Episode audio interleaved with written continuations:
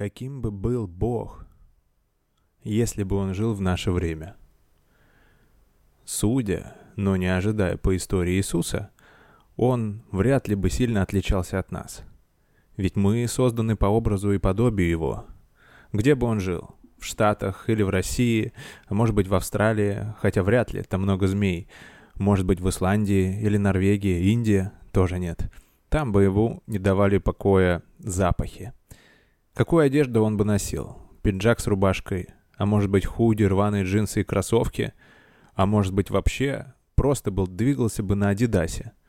Думаю, это было бы что-то очень простое и удобное. А если бы он ходил в какой-нибудь однотонной тряпке, на манер того, как мы это представляем, его бы, зуб даю, кто-нибудь закусплеил. Он бы точно любил музыку, потому что музыка — это, пожалуй, главное достижение человечества. Так что бы он слушал? Может быть, U2 или Red Hot Chili Peppers, может быть, Ханса Циммера или Шопена, Ариана Гранде, Алла Пугачева, Монеточка, кто знает.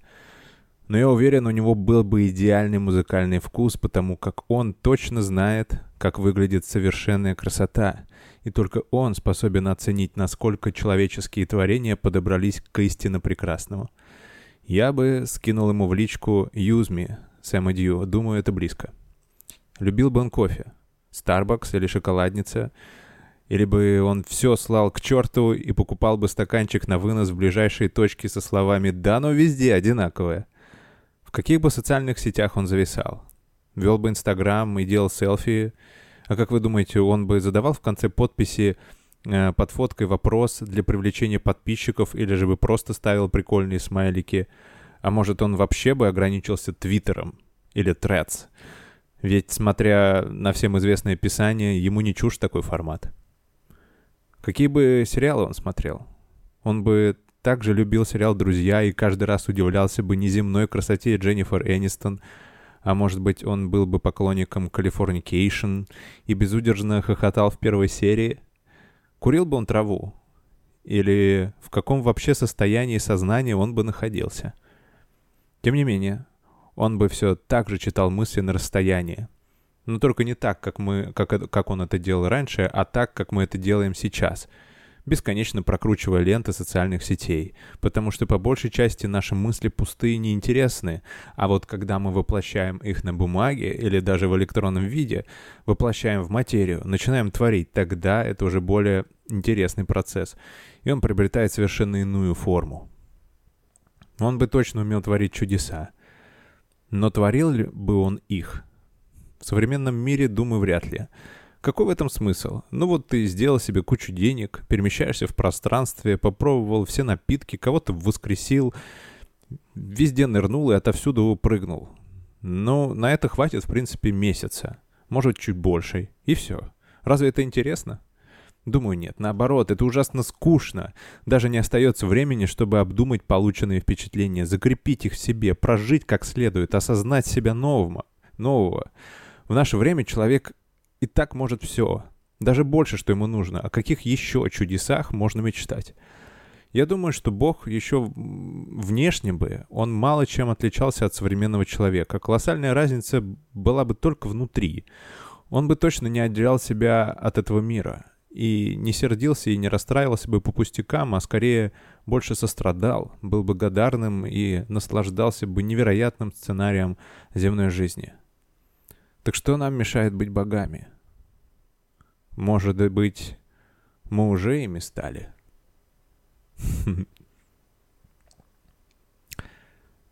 Это подкаст «Психология цифровых аборигенов». 15-й выпуск, друзья. Вот с такого незаурядного начала я решил сегодня открыть этот подкаст. Это пост, я его написал много лет назад. И, знаете, вспоминая себя в то время, я понимаю, что все признаки, знаете, такого кризиса идентичности и экзистенциального кризиса, они прям налицо.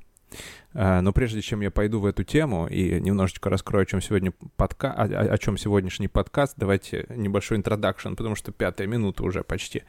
Да, это подкаст «Психология цифровых аборигенов», 15-й выпуск. Мы продолжаем двигаться дисциплинированно вперед.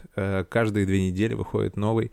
Сегодня тема у нас, ой, непростая. И знаете, она скорее, такая не терапевтическая, а поглубже, чтобы подумать, чтобы поразмышлять, чтобы как-то немножечко расширить свое представление о происходящем вокруг и задуматься о своем месте во всем этом происходящем.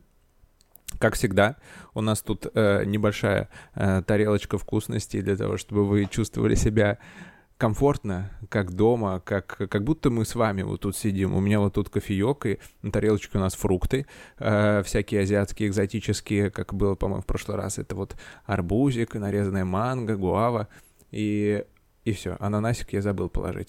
Еще у нас невероятный круассан, просто воздушный. Посмотрите, какой он. А знаете, что там внутри? Там внутри такой разъеб вообще. Я просто, мечта наркоманов на самом деле. И еще у нас 2 интересных вот таких писечки. Я долго не мог понять, что это такое, но каждый раз, когда я это ел, я думал, да что же это за вкуснота такая. Оказывается, в Азии очень много разных продуктов, сделаны из яиц, из желтков, из всяких вот таких историй. Это вот как раз такой яичный продукт, но это совершенно не напоминает яйцо в его привычном каком-то виде. И это удивительно. Вообще удивляет, насколько люди, знаете, есть такие типа базовые продукты, типа рис, пшено, там яйцо, кукуруза и картошка. И как люди умеют обрабатывать эти продукты и делать из них что-то невероятное, какие-то невероятные сочетания, какие-то невероятные формы приготовления и подачи. Вот это вот кулинарное творчество, оно, конечно, всегда вызывает восторг. Да, сегодня у нас будет непростая тема. За выход подкаста я, конечно, благодарю всех тех, кто его поддерживает. Если тоже хотите поддержать, залетайте в племя цифровых аборигенов. А если просто хотите пообщаться, обсудить подкаст, какие-то насущные темы и расширить немножечко круг своего, общения и свое мировоззрение, и найти какие-то новые точки восприятия, я вас приглашаю в мой телеграм-канал. Там у нас собралась уже приятная компашка, и мы обсуждаем совершенно невероятные темы, и спасибо тем, кто вообще участвует в этом. Да, сегодня тема, поговорим про кризис идентичности, потому что я в своей личной практике регулярно с ним встречаюсь, когда ко мне обращаются люди, которые эмигрировали, являются иммигрантами, они переживают вот эти вот стадии, о которых я говорил в одном из подкастов. И также люди встречаются с вот кризисом идентичности. В любой момент жизни, на самом деле, с ним можно встретиться, и мы поговорим почему. Ну что, полетели. Непростой подкаст. Кайфаните как следует. Сегодня не под запись. Сегодня про подумать. Я пью за вас, за тех, кто в море. И мы начинаем.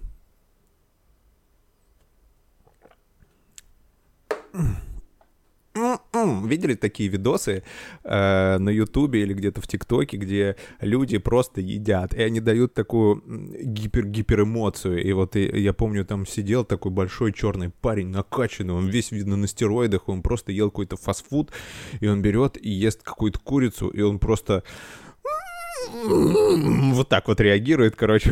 Это каждый раз что-то невероятное. Думаешь, да как же так можно кайфовать от еды? И миллионы просмотров, просто сумасшествие какое-то.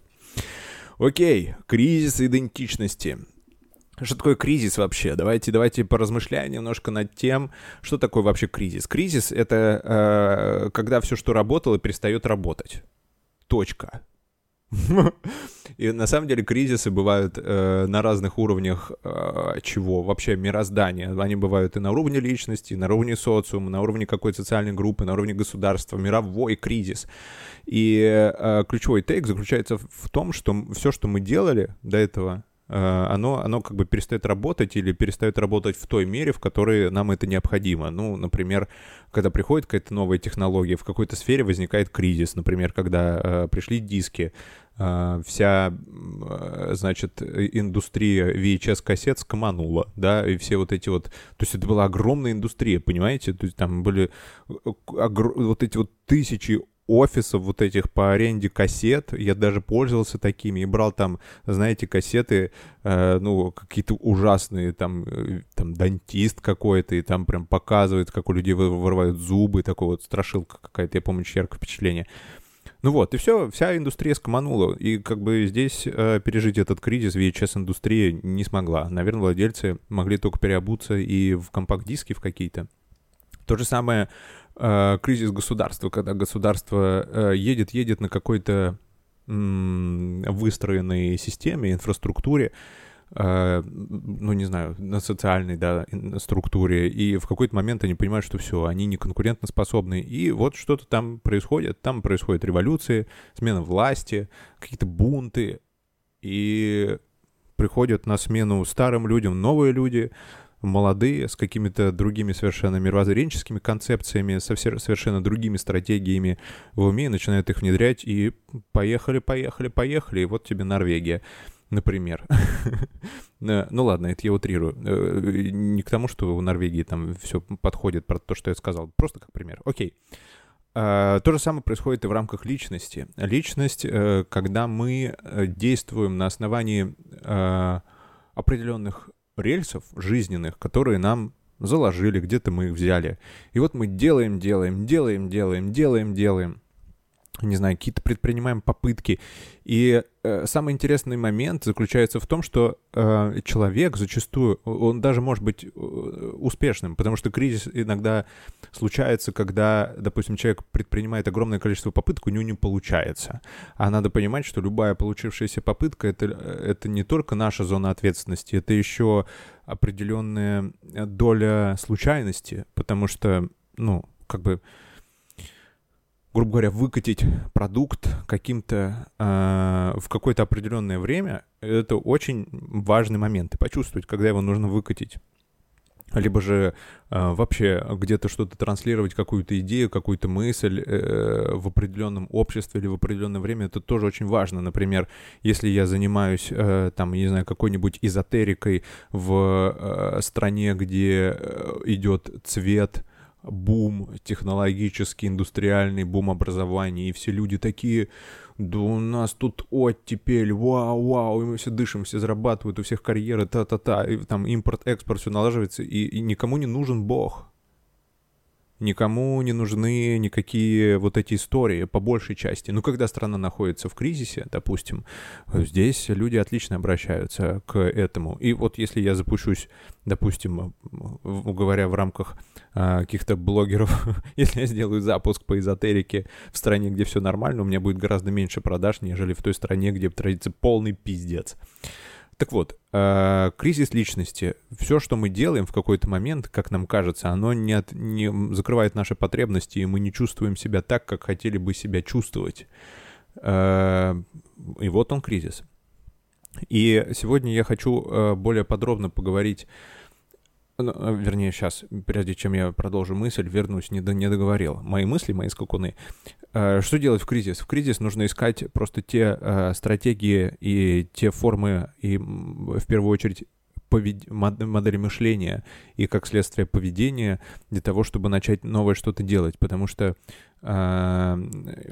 повторюсь, да, люди делают, и не всегда у них что-то получается. И когда у человека многократно не получается там реализоваться в чем-то, он начинает думать, что я делаю не так, почему у других получается, а у меня нет. И здесь нужно понимать, что, во-первых, нужно пробовать еще, а во-вторых, нужно понять, а вдруг ты избегаешь дальнейшего роста, допустим, или еще чего-то. И когда многократно не получается, то есть это, грубо говоря, вы ставите эксперимент, который постоянно не получается, и вы начинаете резонно, вполне объективно думать, что какая-то херня, короче говоря, что, ну, наверное, я что-то делаю неправильно. А на самом деле вы все делаете правильно, просто, ну, короче говоря, это, знаете, как... Есть такие популярные ролики, где люди сидят и просто часами пытаются, я не знаю, кинуть компакт-диск так, чтобы он попал в прищепку и там задержался.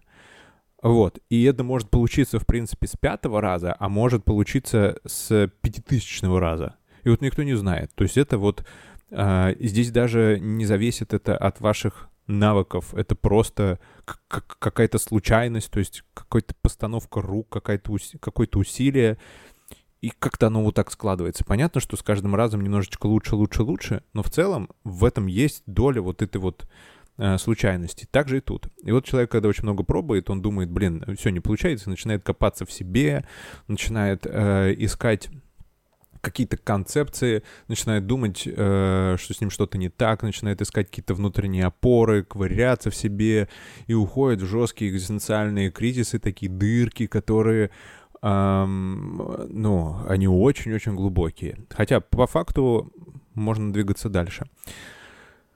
Да, и продолжать что-то делать, просто делать, возможно, что-то новое. И тут нужно спросить там у экспертных людей, допустим, обратиться к людям и получить новую информацию, что конкретно в этой ситуации мне нужно сделать. Может быть, чуть-чуть действительно подкорректировать себя, потому что вы избегаете там дальнейших действий, а может быть, просто продолжать попытки и тестировать гипотезы, и точно что-то получится. Но сегодня я хочу поговорить подробнее о теме, когда все-таки человек уходит в этот кризис и сваливается вот в эту дырку, будучи уверенным, что с ним что-то не так. Потому что вот как только человек попадает вот в это пространство кризиса идентичности, то есть он не понимает, что вообще происходит, зачем я все это делаю. Главное, наверное, знаете, вот красная такая надпись большая на входе в кризис идентичности — это «Кто я?» Вот. И вот сегодня я хочу подробнее об этом поговорить, но прежде чем мы уйдем туда, во что люди уходят, задаваясь этим вопросом, все-таки я хочу выстроить какую-то такую последовательную форму повествования. Вот, поэтому начнем с определенных вводных данных. Я о них много раз говорил в предыдущих подкастах, но сейчас я хочу вот ответить на вопрос, который звучит приблизительно следующим образом. Чем мы отличаемся от мозга? Потому что странный вопрос, правда? Чем мы отличаемся от мозга?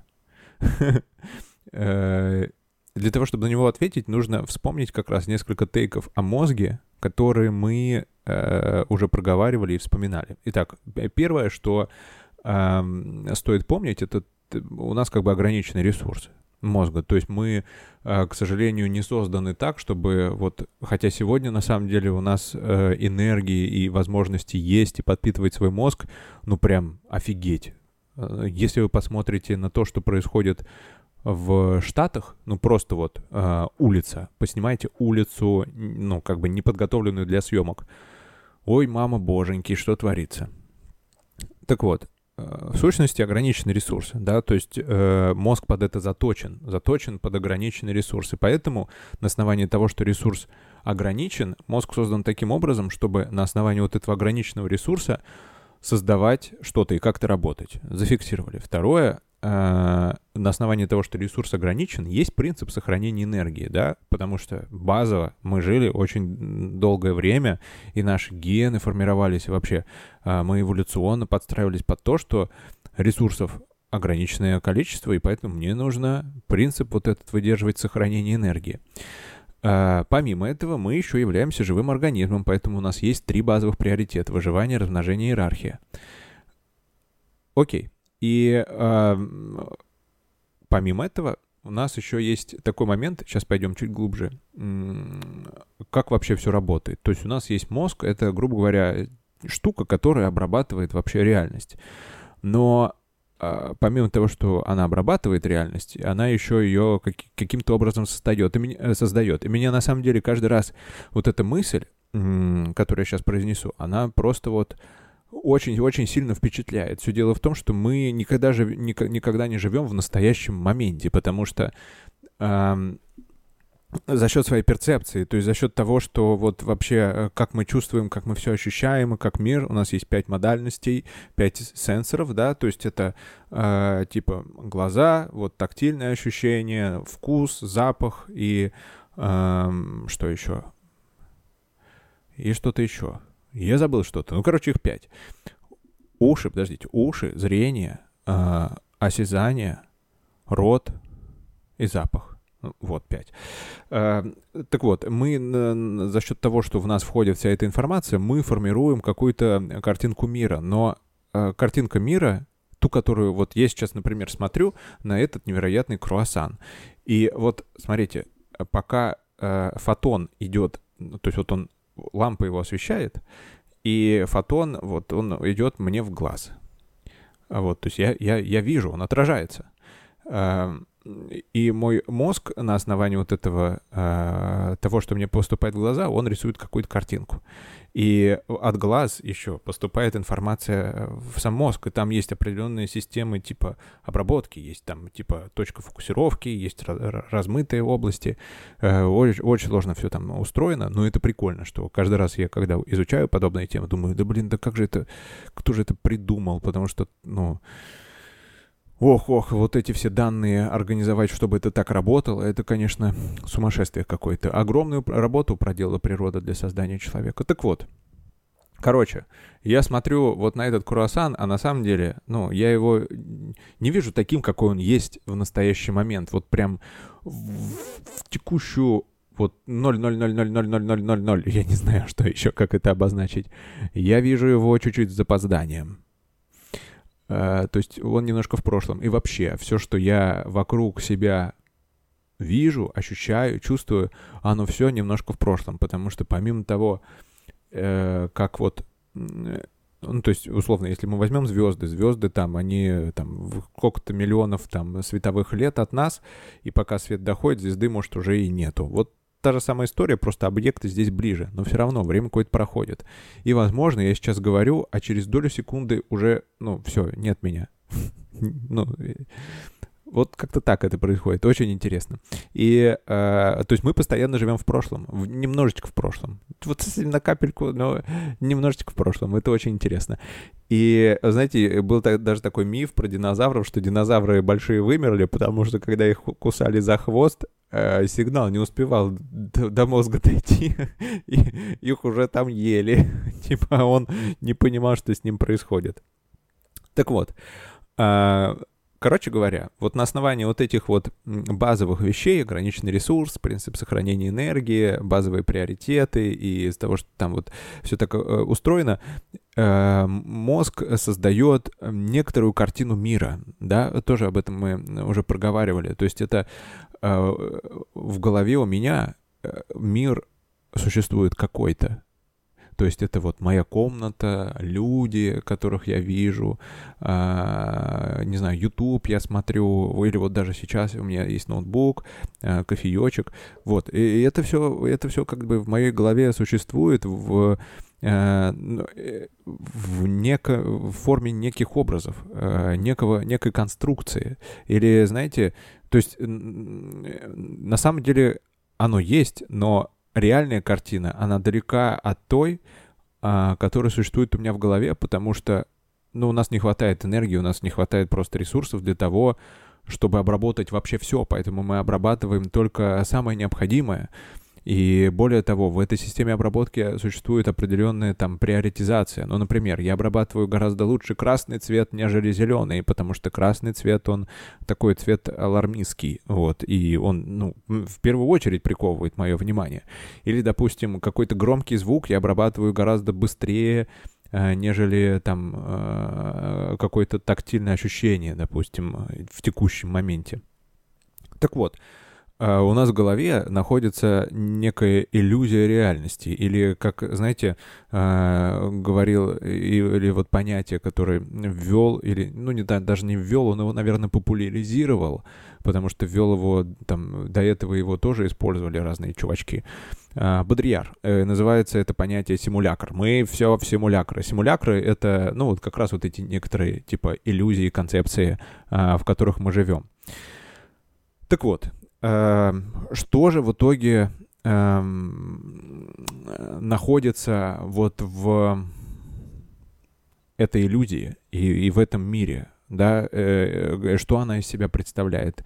Ну, в первую очередь, она далека от реальности, как я уже сказал, именно из-за того, что она далека от реальности, и мозг в какой-то момент считал и создал эту картинку на основании того, что ему якобы нужно, у нас возникают когнитивные ошибки, да, потому что, ну, я не могу считать реальность такой, какая она есть, поэтому я считываю ее какой-то, какой считаю нужный, мой мозг это делает, и тем не менее вся эта картинка в голове, она выглядит довольно стройной и логичной, взаимосвязанной, и в ней нет ничего ну, как бы, выходящего за рамки вот этой картинки, да, потому что, ну, зачастую, например, если есть какой-то предмет, который не вписывается вообще в этот контекст, и он находится, ну, например, вот эта история, там, когда мы не можем заметить слона, там, я не знаю, в посудной лавке,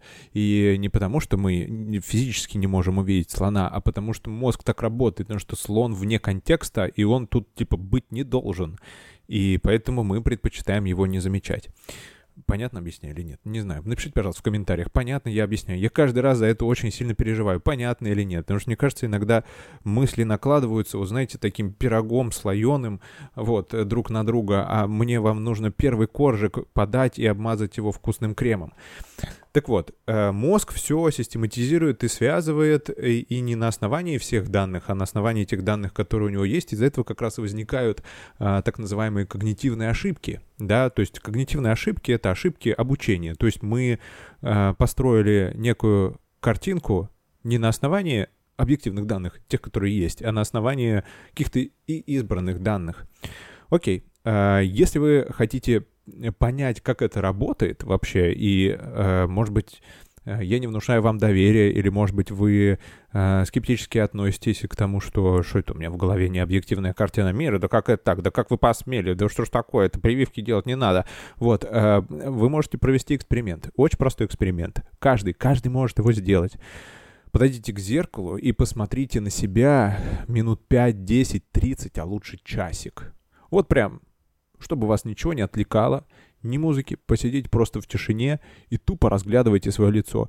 И вы охуеете. Вы поймете, что вы вообще не тот, как вы себя представляли. Вы поймете, что вы в какой-то момент будете думать, что вы смотрите на другого человека. Потому что вы просто более внимательно будете смотреть на себя, вы получите больше данных, и у вас формируется некий новый образ себя. Забавная история. Поэтому попробуйте, пишите в комментариях, чего вообще получилось, не получилось. Окей. И поэтому, кстати говоря, игры очень привлекательны. Я как-то... очень привлекательны. Короче, игры очень привлекательны. Почему? Потому что, по сути дела, мы как бы вот это вот текущую картинку или вот эту вот иллюзию, которая находится у меня в голове, я ее просто подменяю иллюзией другой. Ну, грубо говоря, миром, который создали другие люди для меня. И он тоже ведь не совершенный, он тоже нереальный. И там кто-то для того, чтобы было прикольнее играть в какую-то игру, он там не учитывает какие-то физические законы или, не знаю, делает ее более такой, знаете, играбельной, казуальной, тоже опуская какие-то вещи, которые в нашем мире кажутся очень-очень важными. И мы действительно, по сути дела, подменяем как будто вот эту картинку, и для мозга это привлекательно, потому что, вроде как ты тоже там можно получить и самоактуализацию, и достижение каких-то целей, и очень похоже на то, что происходит не в то чтобы в настоящем, а в претензии на настоящий мир у нас в голове, а рисков реальных и энергии тратится меньше, потому что, я просто включил, особенно если я надеваю какой-то VR, да, и переживания настоящие, ладошки потеют. Достижение целей есть, я еще могу побеждать всех подряд и таким образом чувствовать, что, я еще и доминирую, я еще и закрываю там потребность стоять на верхушке в иерархической структуре, в конкретной игре, это же просто битва за место в иерархии. Вот. И еще ведь там я могу собрать свою фан-базу. И, очень много бенефитов. А реально рисков и энергии тратится меньше. Вот. И что касается... Если дальше продолжать идею, да, то что там, с чем же мы отличаемся от мозга. Вот самое, наверное, лучшее описание того, как это работает. То есть вот эта вот иллюзия, которая создана у нас в голове, по сути дела, это интерфейс. Или это игра. Игра, в которую вот вы в прямом смысле слова играете на джойстике. Но в любой игре, любая игра, она построена на движке. И вы не видите вообще этот движок. Вообще никак, да, то есть, что я имею в виду под движком? Ну, это вот какой-нибудь там типа Unreal Engine, движок, на основании которого люди создают игры. И сейчас даже, то есть вы можете взять просто этот движок, что-то там свое отрисовать, допихнуть, и достаточно просто создавать свои игры уже на основании этого движка. Так вот, и получается, что если использовать эту метафору, что вот в нашей голове, то есть мы думаем, что игра или интерфейс — это и есть натурель, да, и мы все это очень по-настоящему переживаем. Но если мы немножко отойдем от этого, то и будем воспринимать то, что есть движок и интерфейс, да, то есть движок — это та штука, которая условно отвечает за построение интерфейса, отвечает за то, как вот эта иллюзия создается, отвечает за то, как вот это вот, какие данные вообще выхватываются и на основании чего создается вот эта вот внутренняя картинка мира, то можно сказать, что, по сути дела, наши чувства, даже мысли, это типа как всплывающие окна. Это вот такие поп-апы, это вот напоминания, это какие-то пуш-уведомления, да, то есть, ну или, допустим, даже если взять телефон, вот у него внутри там есть какой-то, ну понятно, что там есть код какой-то, но мы исключительно с интерфейсом взаимодействуем, потому что он тоже цветастый, он разный-разный. Вот. Также здесь подходит еще и другая метафора, и это, наверное, вот отвечая на тот вопрос, который написан на входе в кризис идентичности. Вопрос «Кто я?». Здесь можно как раз предложить некоторый ответ на него, потому что, кто я? Я движок. Но это будет звучать странно. Если же мы исходим из определенной концепции, о которой тоже говорил, из объектно-субъектного концепта, то можно это разделить и прочертить некоторую такую черту. И сущность, и ум. Или что там еще? Сущность и психика. Или личность. Окей, об этом тоже я уже упоминал. И природа сущности — причина многих спекуляций. И если более-менее с умом и с тем, как работает психика, и с тем, как вот психика связана с работой мозга, и почему появляются когнитивные ошибки, и как с ними взаимодействовать, что нужно там просто взять, не просто, конечно, нужно вытащить там из человека или из себя вот этот вот мыслительный материал или автоматические мысли и понять, где же эти мысли не учитывают реальность, и подпилить немножко это мышление и понять, где же вот пробои вот в этой иллюзии, да, что в этой иллюзии внутри головы не учтено, учесть это и построить некоторую новую картинку мира, допилить ее и уже действовать на основании нее лучше. Это то, что делается в терапии конкретно, да, то есть мы этим и занимаемся, в принципе, то про природу вот этой сущности, сколько же всего люди сочинили и придумали. И интересно, что, по сути дела, то есть как происходит, прикиньте, то есть человек очень много всего делал, он что-то работал, что-то пытался, там, женился, развелся, ипотеку закрыл, не знаю, там, где-то был, где-то ездил, и все не то, все не так, но нет у него вот этого ощущения какого-то, знаете, себя, вот в полной мере, и он везде как не на своем месте, везде он, да ёб твою мать, да что же ты, я вот, непонятно, и он задается вопросом, кто я? И начинается такой, здесь встает сложный выбор. Либо продолжать искать в той области, в которой ты находился, это, наверное, самый правильный ответ. Продолжать попытки, продолжать пытаться. Я уже об этом сегодня говорил. Но так интересно, что люди, а изначально, получается, чьи-то мозги и сам ум, который, в принципе, ну, мозг, вернее, который действует на принципы сохранения энергии, избегания принципы, да, сохранения энергии, принципе избегания чрезмерных напряжений, в какой-то момент кто-то начинает формировать какие-то интересные ответы на эти вопросы. Я не знаю, у меня сейчас получилось до вас донести вот эту вот гениальность вот этой искры, блядь, творения, идей, мысли. То есть идея и ответы, ну как бы идея самого ответа на вопрос родилась в результате избегания прямого взаимодействия с реальностью и миром. Вот, наверное, это так. И вот к чему мы приходим.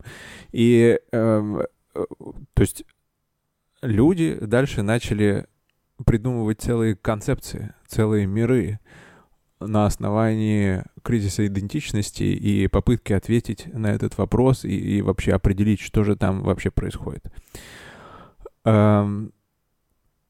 И к чему мы пришли? Ну, пришли к каким умозаключениям? Опять же, я здесь, к сожалению, истина хуй достижима. Я вот больше другого слова не могу подобрать, потому что, с одной стороны, у нас есть объектно-субъектный концепт, и люди его несут, и, исходя из этого концепта, мы имеем метакогнитивные навыки, мы имеем, там, более-менее объясняем, там, процесс самосознания, и в то же время сама идея об этом исходит из всяких, там, древних учений, источников. Вот.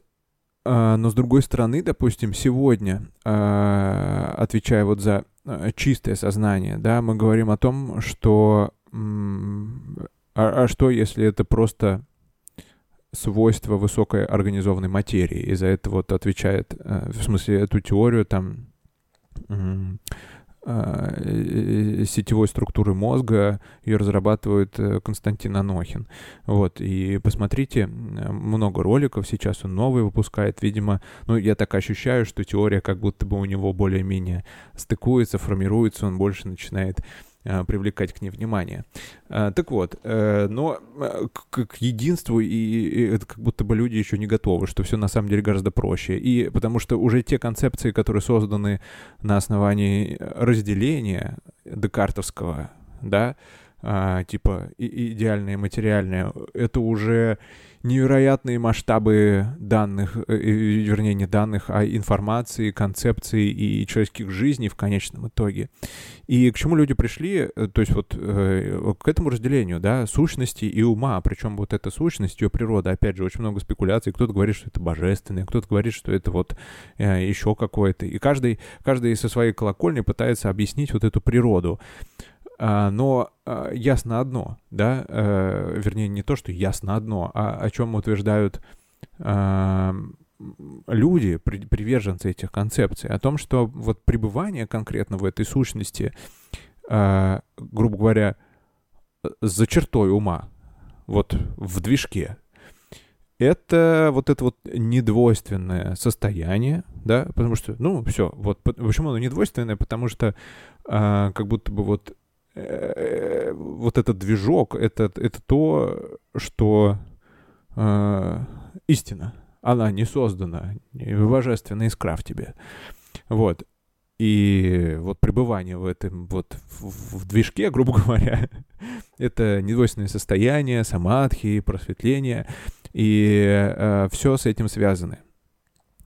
И что дальше начали творить люди? На самом деле, идея сама по себе, она, ну, такая спорная.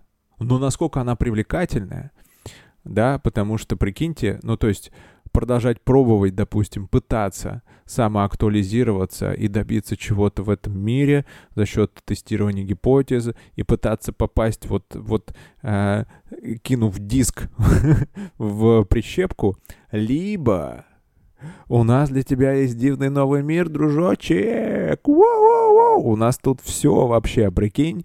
Ты можешь нахер не взаимодействовать с миром. Сесть просто у себя в комнатке. Закрыть нахер двери, не выходить, медитировать часами. И прийти к состоянию просветления. А еще подкрепляя примерами из разных древних традиций, где вот этих вот людей просветленных, их так почитают, это же, понимаешь, это способ добиться, ну вот этого ощущения себя каким-то другим путем, который пока он неизведан, но как будто бы он кажется проще, потому что там нужно просто что-то понять, и вроде как будет все... Я не знаю, ребят, я понятно объясню или нет, я так переживаю за счет этого. Короче, основной тейк — это отделиться, разотождествиться от своего ума, это то, чем занимались люди, и войти вот в это недвойственное состояние, переживание, зацикленное переживание своей сущности, своего чистого сознания, своего движка, своего этаковой естности, если это можно так назвать. И на этом дальше поехали люди, потому что, понятно, что такая история... что для того, чтобы добиться там успехов в этой сфере вообще-то нужно, десятки тысяч часов промедитировать. Нужно так, настращать свое внимание, умение концентрироваться и работать со своей, пожалуй, главной когнитивной функцией, как это делают буддисты, монахи. Вот. Люди, естественно, ни хера себе. И начали придумывать разные интересные методы. И, например, один из таких методов — это гностический интенсив. Гностический интенсив — что это такое? Вообще гностический интенсив — это, как тут сказано в одном из источников, это простая техника быстрого просветления, которая дает человеку возможность в кратчайшие сроки выйти за рамки привычного восприятия мира и сильно пошатнуть фундаментальные жизненные стереотипы. Единственная цель гностического интенсива — это гнозис, просветление и прямой опыт истины. Кто вообще это придумал? Это придумал Живорат Славинский. Живорат Славинский, на самом деле, это все ребята, я об этом уже рассказывал, когда в выпуске про психосоматику, когда я говорил про доктора Хаммера и про его разные мракобесные идеи, которые очень, в большей степени они далеки от реальности. Вот это ребята, грубо говоря, из одной тусовки. В чем основная идея гностического интенсива? Основная идея заключается в чем? Что мы, по сути дела, в каждый отдельный момент времени с чем-то себя идентифицируем. И, механика гностического интенсива заключается в том, и еще есть, по-моему, в дзен... я не помню, в какой традиции. Есть такая практика тоже, что вот ты просто садишься и постоянно отвечаешь на вопрос «Кто я?». В чем методология заключается? Я прям представляю, как если ты, слушатель, дослушал до этого момента, такой, как там просветлеть, Влад, говори быстро, я вот прям уже хочу. Короче говоря, я просто это делал, даже у меня клиенты были, вот, но на самом деле я сейчас даже понимаю, почему это в какой-то степени работало. И я тоже об этом сегодня скажу. Короче, я не буду делать, как сраные блогеры в Инстаграме, которые вас прогревают, и для того, чтобы узнать дальше, купи. Нет. Но мне нравится ощущение, что я могу вас легко немножечко потомить. Короче, в чем суть гностического интенсива? Вот задавая себе вопрос каждый раз, кто я, у вас приходит какой-то ответ. Например, если я сейчас вот на вашем... В смысле, вот прям на своем примере я расскажу. Допустим, я задаю себе вопрос, или мне кто-то задает вопрос, кто ты? Я говорю, я Влад. Он говорит, нет, Влад — это имя, ты кто? И я говорю, я психолог. Не, подожди, психолог — это твоя профессия. Ты кто? Я сын. Подожди, это тоже не то. я мужчина, не, никакой гендерной принадлежности, кто ты? И задавая себе вот такие вопросы, постепенно варианты того, кто я, они отваливаются. Вот. И мы в какой-то момент входим в такой когнитивный диссонанс, в определенный ступор. И вот этот вот ступор, по сути дела, мы в нем находимся какое-то время, пока не найдем либо новый способ ответить на вопрос «кто я?», либо просто адаптироваться к этой идее, что я никто. И не просто, чтобы это была идея, а чтобы это было прям переживание, что я, блядь, никто реально. Вот. Более того, да, и, короче, вот, блин, я, короче, немножко забыл. По-моему, Живорат, действительно, он это делал. Или кто-то еще. Там было несколько фигур. Не было несколько фигур, друзья мои. Что я так плохо подготовился? Короче, было несколько фигур, и одна из этих фигур, которую использовал гностический интенсив, по-моему, это был Живорат. Предположим, это был он. Это не столь важно. Короче, он вроде как смотрел на практику из дзена и думал, ну вот они задаются вопросом, кто я, кто я, кто я, кто я. И там требуется какое-то опять продолжительное количество времени на то, чтобы прийти к просветлению, к этому моменту переживания себя как ничего. Он подумал, блин, это не то. И он как-то шел по дороге и увидел, как мужики, короче говоря, просто столб вытаскивают из, откуда-то из земли. Ну, просто мужики вытаскивают столб. Ну, такое вот бывает. И он смотрит на это и думает, ёб твою мать, а что, если вот вопрос «кто я?» — это я качаю в одну сторону, а вопрос «кто не я?» — я качаю в другую сторону. И он выработал свою некоторую технологию, и она заключалась в следующем, что я не просто отвечаю на вопрос «кто я?», а я еще отвечаю на вопрос «кто не я?». И тогда вот, типа, кто я? Я Влад. Нет, ты не Влад. А кто не ты? Я не стакан. Да, ты не стакан. Окей, и идем дальше. И это продолжается какое-то время. И, в общем, он начал возить людей. То есть это реально как бы приводит к такому странному состоянию, что вы не понимаете, типа, у вас вот какой-то сбой происходит, но это сбой положительный. Вот это вот ступор, вы в этом ступоре находитесь. И вообще, как бы, в нем очень прикольно находиться, потому что это, в принципе, носит некоторое положительное переживание. Если, как бы, привести пример, подтверждающий это, смех — это тоже результат когнитивного диссонанса. И почему смех, в принципе, как реакция становится все более трудно достижимы, потому что мы уже столько разных форм, которые нельзя было совмещать, совместили и уже обсмеяли. Их все сложнее и сложнее совмещать. И поэтому нужно вот сталкивать какие-то вообще структуры, которые, не очень далеко друг от друга находятся, короче говоря. И вот я занимаюсь, допустим, стендапом, я прямо это чувствую, что нужно найти какие-то такие объекты. Например, вот у меня шутка была, что я почти 3 года живу в Азии, и я реально себя чувствую как маленькая собачка, потому что я езжу постоянно на байке.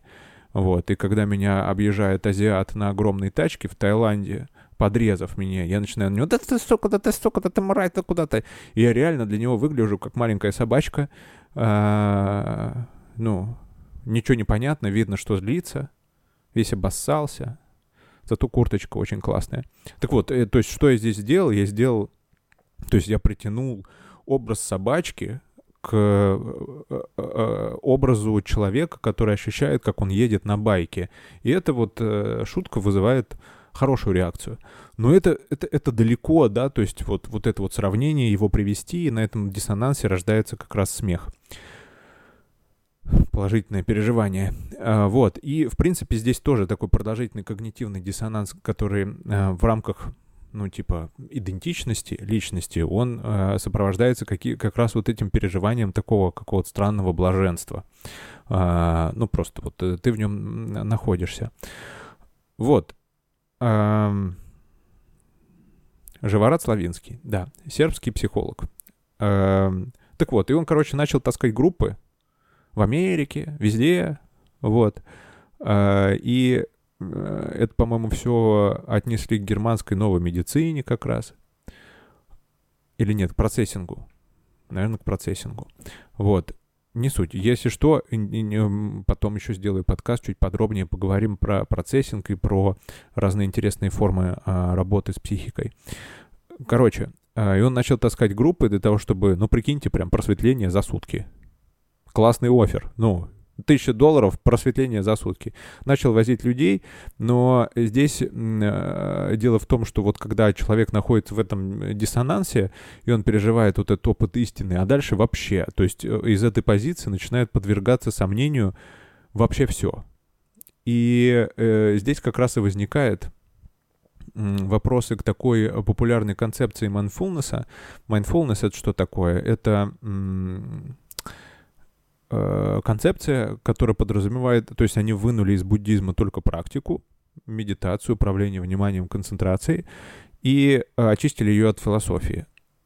И дальше, ну, как бы, вот людям помогают управлять вниманием, быть более внимательными вообще к миру. Это прикольная вещь, потому что она там успокаивает.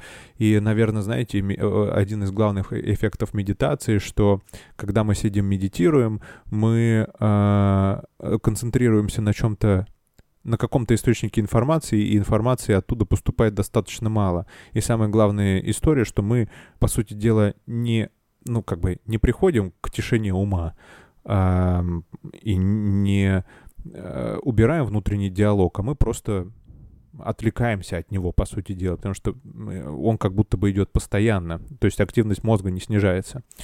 Так вот, и по сути дела в том аффекте, в котором мы регулярно находимся или в какой-то реакции, по большей части мы находимся из-за тех форм мыслей, которыми мы оперируем. Ну, то есть, условно, если я там живу где-то в Москве и думаю, блин, кредит, блин, надо платить за квартиру, блин, с работы уволят, блин, надо успеть, блин, у меня почки болят уже, на энергетике пью, плохой сон, не могу выспаться, все кидают, мефедрон. Вот.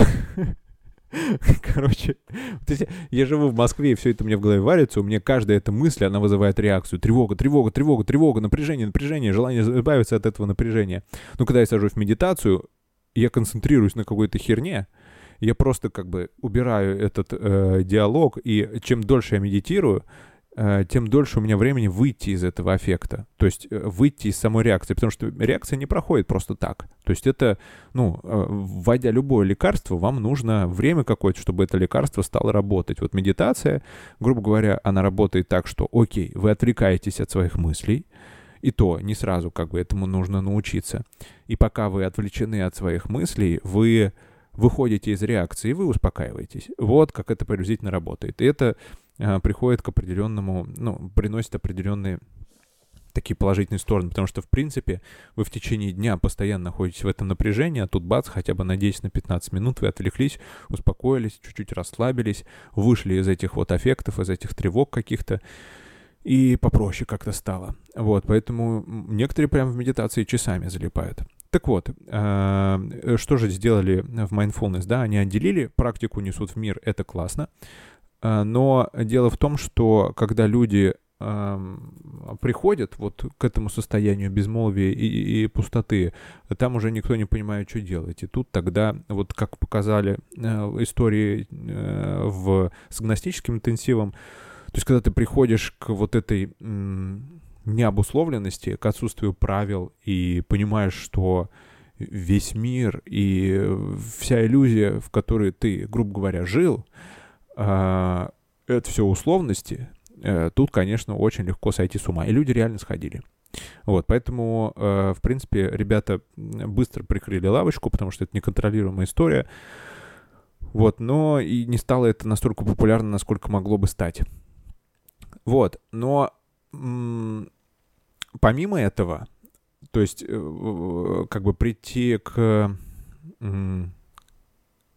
вот этому состоянию необусловленности на уровне переживания достаточно сложно, потому что, ну, буддисты дают огромный путь, и они не просто так дают этот огромный путь, чтобы ты просто не сошел с ума, потому что там есть какое-то концептуальное обоснование, есть там система обучения, там люди понимают, что они делают вообще. И это такой путь, и никто не знает, как правильно, потому что, по сути дела, путь вот просветления, медитации и приобретения вот этой недвойственности.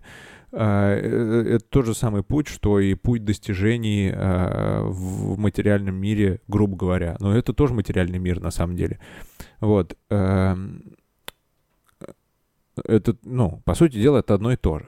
И удивительно, что монахи, допустим, они когда приезжают в материальный мир, они прям с катух съезжают. То есть все удовольствия становятся доступны, и реально они прям во все тяжкие. Это интересно наблюдать. Ну вот, но на уровне переживания достаточно, ну, как бы, если не использовать гностический интенсив, потому что он не очень популярен. То есть эта тема, она не... Ну, не, они мало вообще кто знает о такой технологии. Вот, поэтому цените этот подкаст. Достаточно уникальный. Поэтому люди пытаются прийти не через практику, потому что практика — это дисциплина, это довольно долго, а на уровне концептуального понимания. То есть на уровне просто объяснения какого-то. И понимаете, то есть это каждый раз человек сталкивается, что ну вот тебе, пожалуйста, дорога, типа 30 лет медитируй. И тогда ты ответишь на вопрос, кто ты, что ты, переживешь его, все поймешь, успокоишься, все будет прекрасно. И человек такой: нет, не хочу, это долго, я сейчас хочу. Это опять все, значит, очень долго, большие риски. А что если нет? Вот, намного проще прийти это, знаете, как в форме включить PlayStation. Ведь почитать книжку и немножечко концептуально достроить свою картинку мира не через реальное переживание, а просто за счет того, что мы ее чем-то там присыпаем. Намного проще, чем, ну, вот реально взаимодействовать с миром. Меньше рисков, меньше энергии. Поэтому здесь начинается история, что якобы существуют люди, которые вот это вот недвойственное состояние, самадхи, они пережили. Хотя хуй померяешь. Ну как?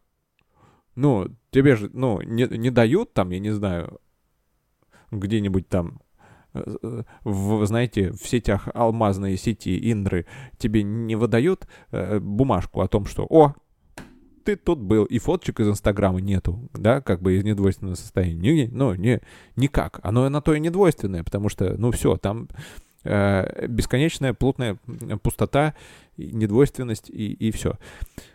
Вот. И якобы есть такие люди просветленные. Я один раз присутствовал на офлайн мероприятии конкретно. И это интересная история, прикиньте, я даже когда к подкасту готовился, я даже не вспомнил ее. Короче, я был вот на таком мероприятии. Мероприятие называется сатсанг. Был на сатсанге. И там в чем суть сатсанга? То есть вот я, допустим, что я делаю? Я задаю человеку какой-то вопрос. То есть вот как это все происходит. Там вот ты приходишь, и там вот есть человек, и он якобы просветленный. А он, ну, обычный чел. То есть он обычно одет. Типа он в толстовке, и он такой: вот я когда это понял, моя жизнь вообще изменилась. И знаете, вот эта вот бесконечная тишина ума и вот это вот блаженство, благодать, которая сопровождает меня теперь на протяжении всей жизни. И беспокойства ушли, понимаете, и как-то и взаимоотношения. А я до этого работал, напрягался, стрессовал, депрессовал, в напряжении, пил, курил, все вот это, пытался что-то. А здесь вот он я. Понял, что я есть все, дорогие друзья. И все есть я.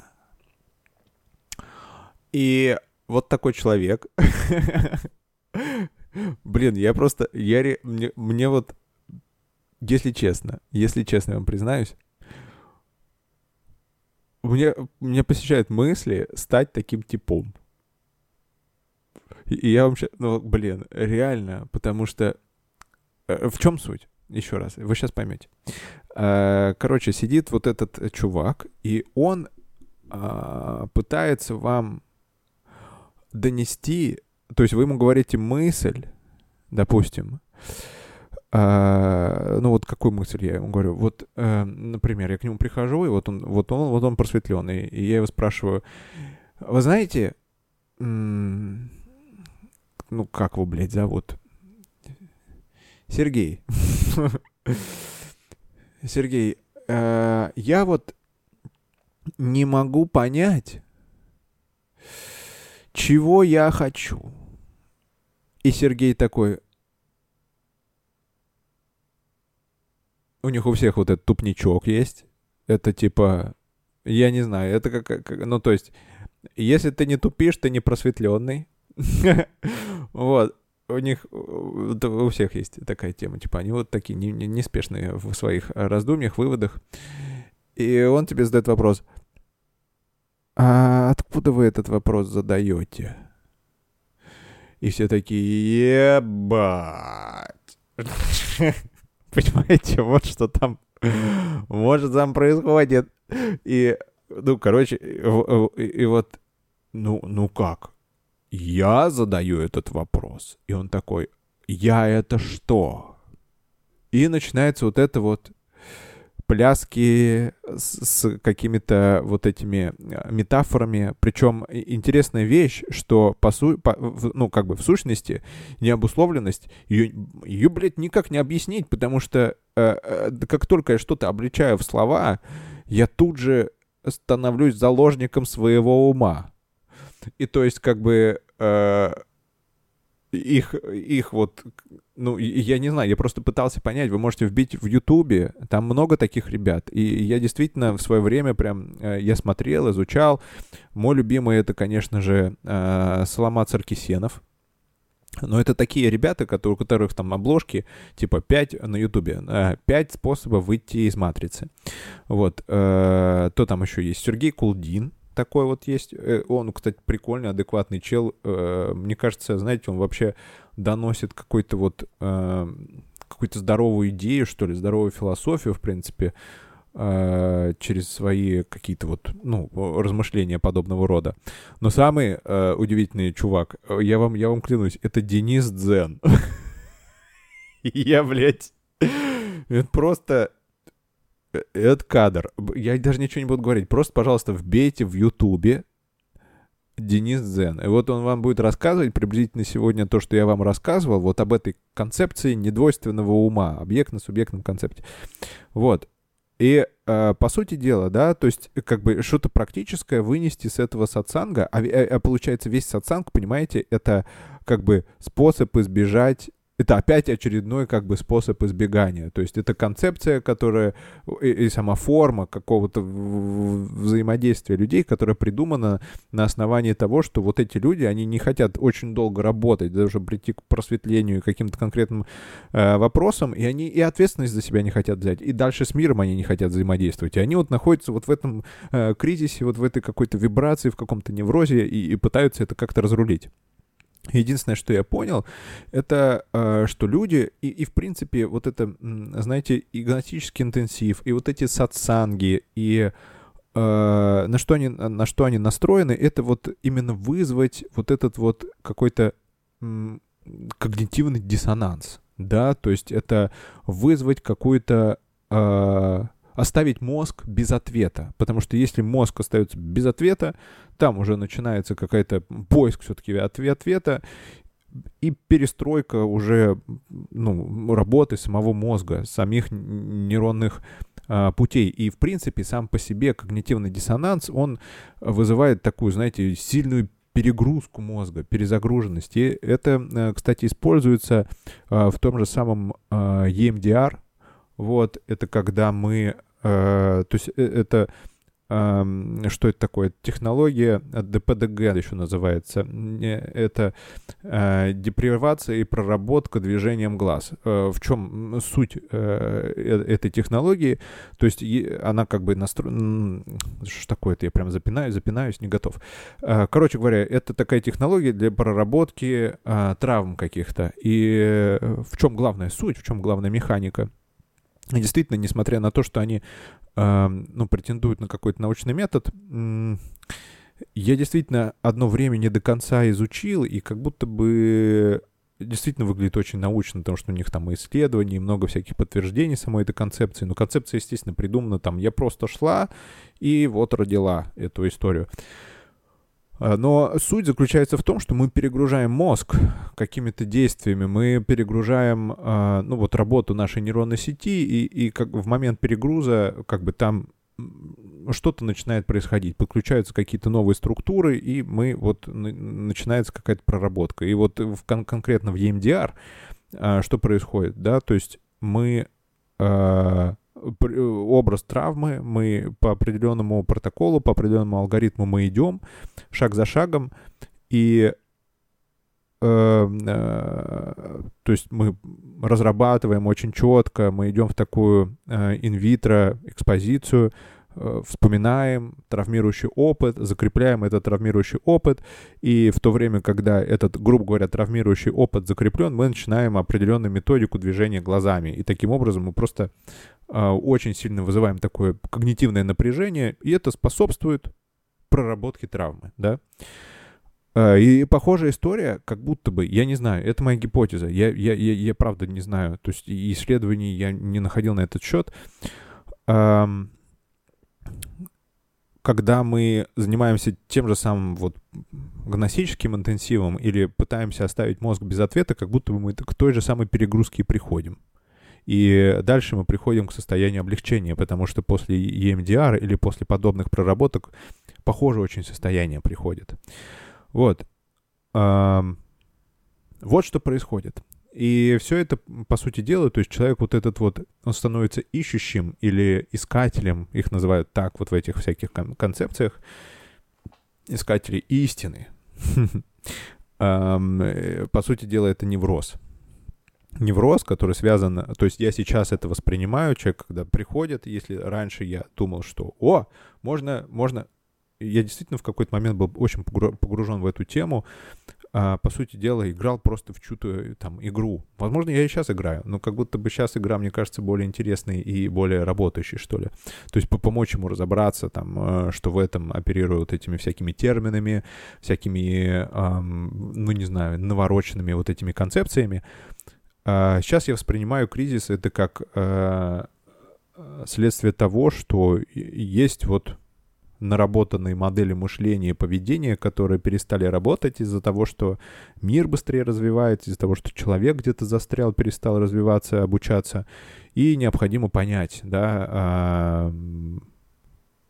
где нужно допилить, куда нужно направить внимание, какие судьбоносные, возможно, решения нужно принять для того, чтобы выйти из этого кризиса и на основании какой-то концептуальной базы и более объективных убеждений двигаться дальше. Вот как я сейчас это воспринимаю. А люди нет. Они такие, давай искать ответ на вопрос, кто ты. Но опять же, мне кажется, знаете, что в рамках этой концепции люди загнали себя в угол своими же правилами, потому что сам концепт объектно-субъектный, это тоже ведь концепт-симулякр. То есть его кто-то так сформировал.